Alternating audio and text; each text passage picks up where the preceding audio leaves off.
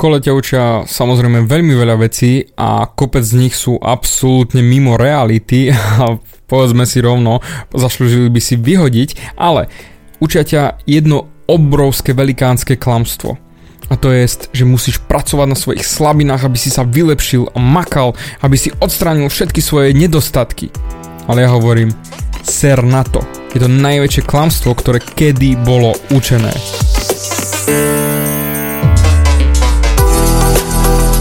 Ahoj, som David Hans a ty počúvaním môjho podcastu začínaš meniť svoj život k lepšiemu.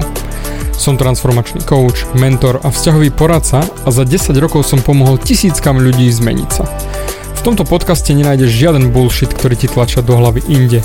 Je kombináciou transformačnej psychológie, resetu myslenia a podvedomého preprogramovania mysle. Ak chceš svoj život radšej žiť, ako prežívať a dosiahnuť úroveň, o ktorej si ani neveril, že je možná, som tu pre teba.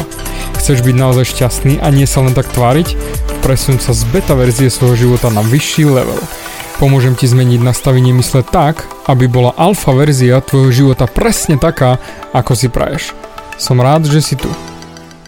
Ahoj, tu je David Hans a toto je nastavenie mysle číslo 93 a pozrieme sa trošku na zúbok tomuto klamstvu, že musíš odstrániť svoje nedostatky. Musíš byť vo všetkom dobrý, vo všetkom by bolo najlepšie, keby si bol špičkový, že jednoducho si úplný čávo. Hm. Hold, poviem úprimne, v tomto som vyrastal aj ja. Moja mamka je učiteľka a samozrejme tým pádom vzdelala tento názor, že musím vo všetkom byť minimálne priemer, ak nie nadpriemer. Samozrejme mala na mňa vysokánske požiadavky a bolo to neskutočne ťažké splniť ich vždy. A problém najväčší nastal vtedy, keď som nemal čisté jednotky. Keď som nebol ten jednotkár, tak ako si ma predstavovali, že zrazu som mal jednu škvrnu na vysvedčení a bola to dvojka dvojka z matiky. A tým pádom katastrofa. Svet sa pre m- mojich rodičov zrútil a samozrejme zrútil sa aj pre mňa, pretože mi na pol roka zakázali počítač.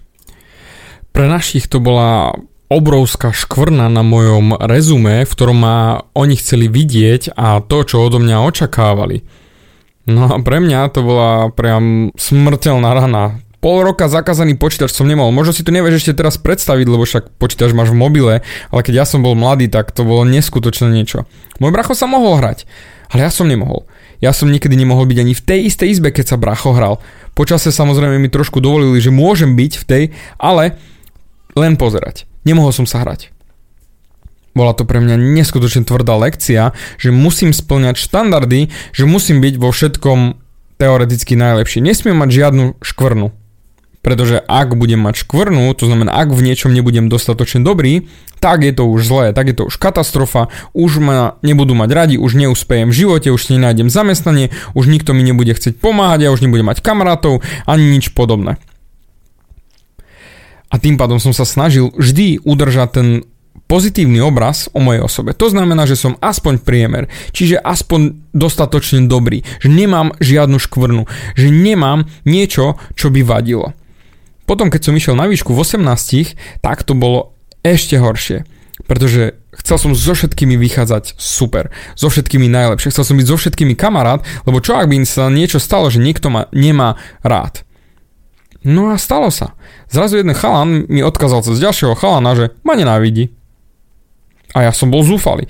Ja som bol strašný. A ja som bol úplne tak upetý, že ja som makal, pýtal sa, získaval, snažil som sa mu vyhovieť, aj bol som ochotný kupovať darčeky, len preto, aby som bol pre neho dostatočne dobrý. Chcel som udržať ten štandard, že všetko je tak, ako má byť a že ja som fajn, že ja som dobrý, že nemám zlú vlastnosť, za ktorú by ma mohol niekto nenávidieť. Takže to jednoducho sa nestalo. Nedokázal som to udržať.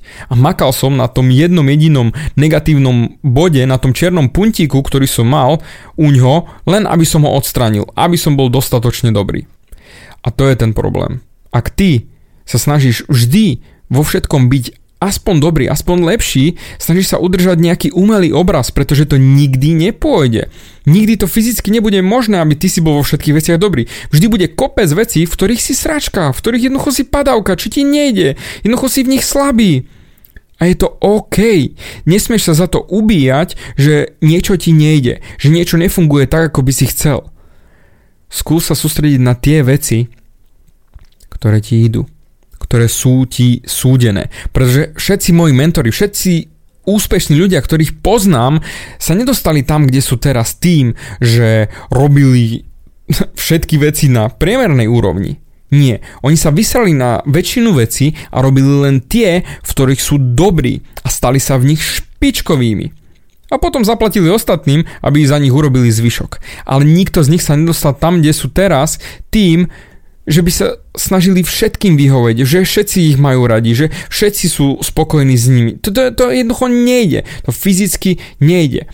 A ty, ak sa snažíš udržať túto umelú realitu, tak ťa to bude stále ubíjať viac a viac, tak ako to ubíjalo mňa. Nedokázal som to pochopiť a trápil som sa po nociach. A potom som zabúdal úplne na to, že Doriti, však ja nie som až taký zlý, čo ak sa on môže míliť? Čo ak sa milí v tom, že ja nie som debil, že nie je dôvod ma nenávidieť. A takisto aj moji rodičia, čo ak sa milili, že práve tá dvojka z matiky nebolo to najhoršie, čo mohlo byť. No doteraz mi matika nejak veľmi nejde a nemám ju nejak veľmi rád. Jednoducho, radšej na ňu sa vybodnem. A robím tie veci, ktoré mám rád, v ktorých som dobrý. A podporujem sa presne v tých. A to isté je aj tvoja povinnosť. Ty sa začni sústrediť na to, v čom si dobrý. To, čo ti naozaj ide a zlepšuj to. Zlepšuj to a posúvaj ďalej. A hlavne nezabudni snívať.